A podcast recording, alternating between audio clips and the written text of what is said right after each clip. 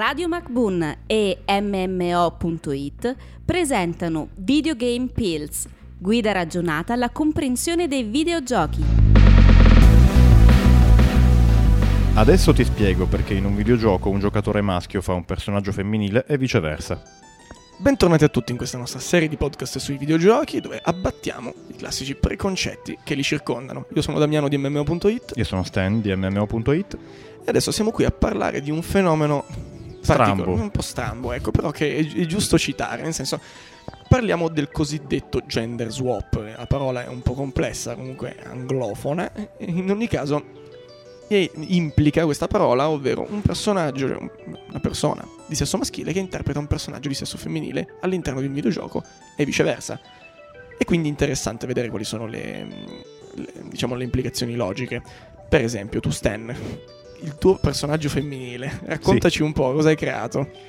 Allora, io creo personaggi femminili, ne ho diversi nei videogiochi che ho giocato, ma senza una- un criterio ben preciso, nel senso dopo una serie di personaggi maschili mi annoio e quindi così, senza motivo, creo un personaggio femminile. Anche per, per- per varietà, diciamo. No, è interessante questa cosa, ci sta che il tuo criterio non sia esattamente, sia, molto casuale, ma giu- gius- giusto così, perché ci sono state ricerche che hanno forse vittime un po' di alcuni, al- alcuni classici errori anche di preconcetti, ci sono state delle ricerche che invece associavano appunto il, cam- cioè il personaggio femminile da parte di un- una persona di sesso maschile con, diciamo, un'identità di genere un po' sballata o comunque un orientamento sessuale particolare, quando invece non è assolutamente così ed è, ed è ancora forse molto più complesso che va appunto nelle relazioni sociali dei Mm. videogiochi di cui abbiamo già parlato negli scorsi podcast e che invito ad ascoltare un attimino giusto per avere il quadro generale.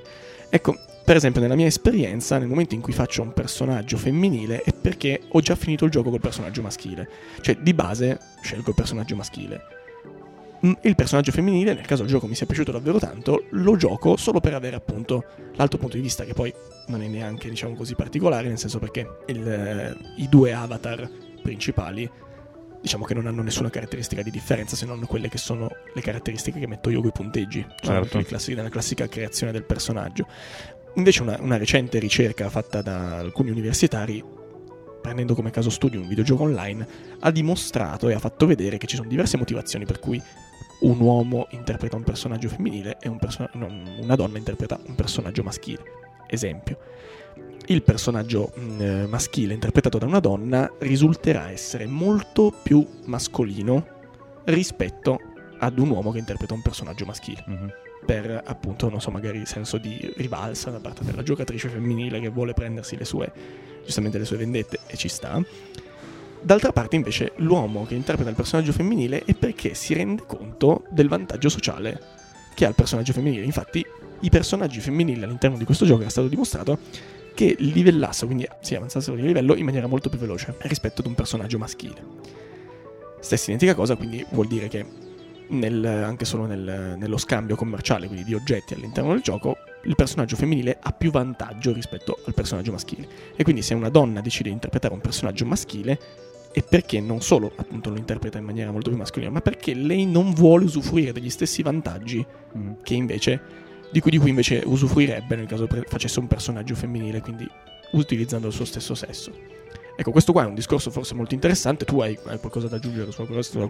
possiamo eh, quindi riassumere tutte queste mh, questo tipo di comportamenti che hanno uomini e donne all'interno di un gioco online e che quindi permette loro di nascondersi attraverso il monitor, eh, il gioco che non mostra i loro veri volti, come un esperimento sociale che permette alle persone di interpretare un altro genere in una realtà virtuale facendogli vedere che cosa può voler dire vivere dall'altra parte.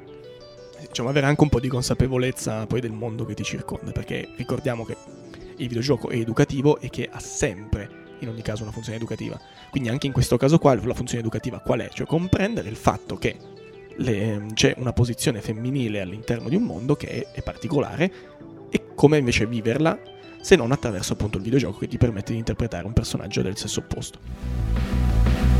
Testi e voci di Damiano D'Agostino e Stefano Beltramo. Produzione Pierpaolo Bonante per Radio MacBoon.